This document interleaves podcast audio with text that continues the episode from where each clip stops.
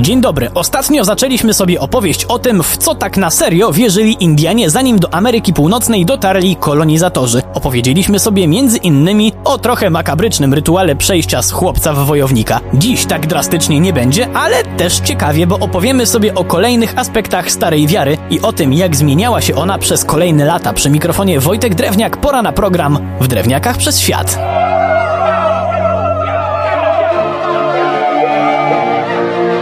Jako, że według wierzeń Indian sprawcza moc otaczała człowieka z każdej strony w każdym momencie, to nie ma się co dziwić, że szczególną pozycję w społeczności plemiennej miał gość będący pośrednikiem między duchami a żywymi. Kimś takim był oczywiście szaman.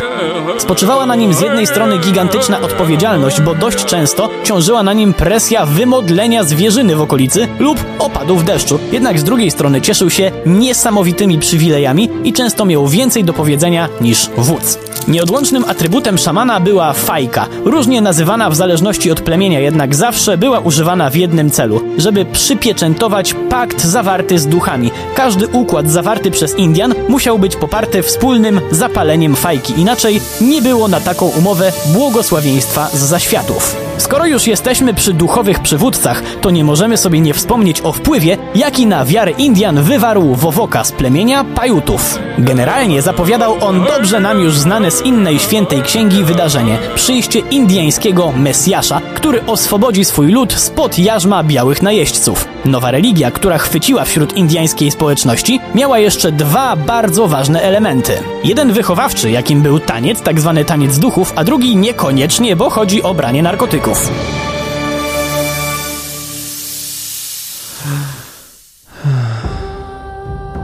Konkretnie chodzi o pejtol, czyli substancję, w którą obfite były łodygi jednej z kaktusowatych roślin. Ta substancja miała bardzo silne działanie narkotyczne, halucynacje i obłędna wręcz ekscytacja sprawiały, że religijne uniesienia były bardzo silne. Nową religię zaczęto nazywać Ghost Dance Religion i myślę, że niewiele osób się zdziwi, jak dodam, że rząd USA nie był tym zachwycony i nowego kultu nie uznał. Nie miało to jednak większego znaczenia, bo zyskiwał on coraz więcej wyznawców nowy kult, a nie rząd USA, żeby było jasne. Lata mijały, a Ghost Dance Religion zmieniła się w religię, której nazwa pochodziła od jej najważniejszego rytualnego elementu pejotyzm, który jednak nie oparł się wpływom chrześcijańskim.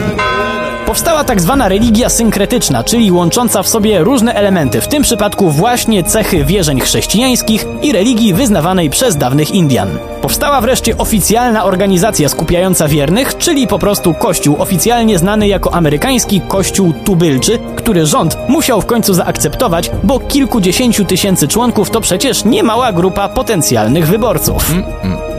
Tylko może teraz ktoś zachodzi w głowę, jak można było połączyć dwie religie z różnych światów. Okazuje się, że wcale nie było tak ciężko. Wszechobecną sprawczą energię Indian utożsamiono z Bogiem Ojcem. Duch cudownego narkotyku, czyli duch pejotowy, stał się tożsamy z Duchem Świętym i tak dalej, i tak dalej. Analogie znaleziono praktycznie w każdym przypadku. Opowiedzmy sobie jeszcze o samym tym narkotyku, bo czy to nie zgrzyt, że tęga psychoaktywna używka jest istotnym elementem wyznania?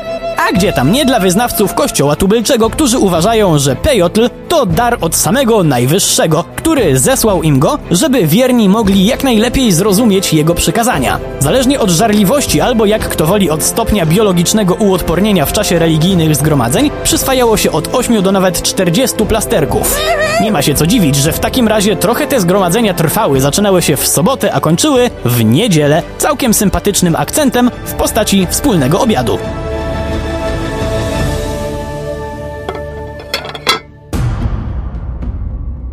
Sama uroczystość mogła się odbywać w plenerze albo specjalnym namiocie, jednak nie mogła obyć się bez świętego bębna, który ułatwiał wejście w trans i pomocników duchowego przywódcy, głównego bębnisty, który wybijał rytm oraz strażników kadzidła i ognia. Oni wszyscy pilnowali, żeby uroczystość przy rozpalonym ognisku przebiegała jak należy. W zasadzie przyznać muszę, że brzmi to tak egzotycznie, że aż ciekawie. Warto jednak wiedzieć, że to nie jest takie proste i hybryda chrześcijaństwa i dawnych indiańskich wierzeń nie jest dziś jedyną religią wśród rdzennej amerykańskiej ludności. Kiedyś faktycznie nawet skłócone ze sobą plemiona były w stanie się pojednać, żeby tylko nie drażnić niebios, ale dziś Indianie są też protestantami, katolikami, mormonami, są religijnie podzieleni, a jedyną wspólną duchową wartością jest to, że otacza nas jakaś niezrozumiała, ale piękna i potężna boska siła, czyli w sumie wróciliśmy do punktu wyjścia sprzed długich setek lat. Przy mikrofonie był Wojtek Drewniak. Do usłyszenia.